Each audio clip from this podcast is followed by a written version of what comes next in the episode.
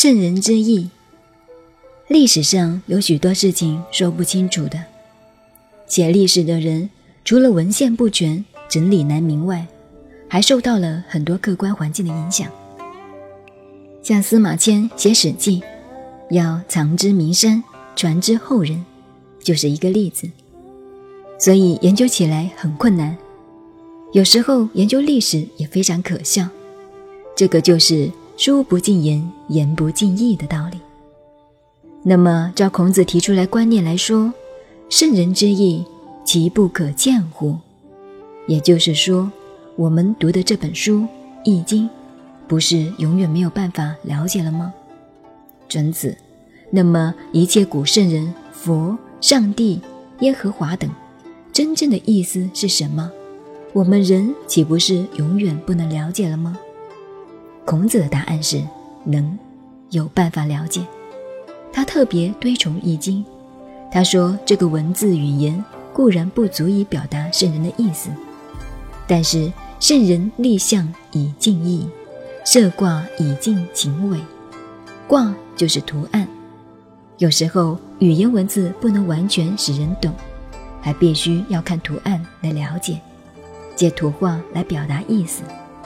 这就是古人为什么要用图案来代替文字语言的道理。”现在我倒很欣赏美国人、日本人研究易经，都变成图案、漫画来研究，更接近事实。我曾经看到过一本书，叫《日文精华》，上边就有那么一幅漫画：太阳照得大地很光明，火在天上燃烧，旁边住了个挂名，就是天火同人卦，上面是天，下面是光明。这就是设卦以尽情味，但是要想把这个发生的思想情绪、内外真假，通通讲清楚的话，光靠卦与图还是不行的，必须还要文字。图案与文字的配合，才能真正表达圣人的意思。所以说，祭辞焉以尽其言。卦和爻下面有文字，这个文字就叫做祭辞。我们古代所谓的古文词，使用的这个词。现在很多人评论一篇文章，说它的文词如何如何。这个词是歌词师傅的词，是专称特称。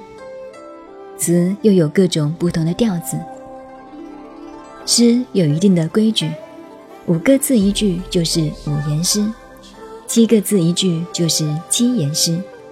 把诗的长短句连起来变成词，也叫诗语。诗语也是一个专用的名称，是一种独特的文字题材。一般文章里边的文句就叫文词。但是现在，如果我们写成这个词，即戏词的词，年轻人看了往往会给你改成诗词的词，有时候看了真叫人感慨万千。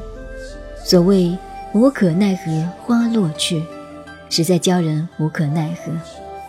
如果你要把它改过来，他反而说我们用错了，究竟是他错还是我错，就不知道了。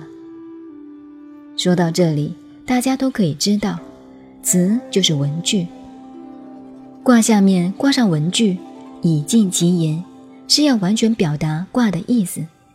所以文字的意思。就是把我们的思想意思变成无声的语言，再由语言变成文字。仅仅文字也还不够，还要图案，跟我们现在讲话的图案一样。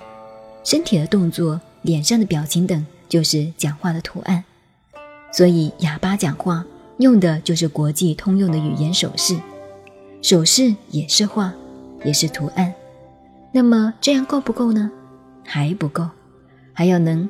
变而通之，以尽其力，才能发挥它的作用。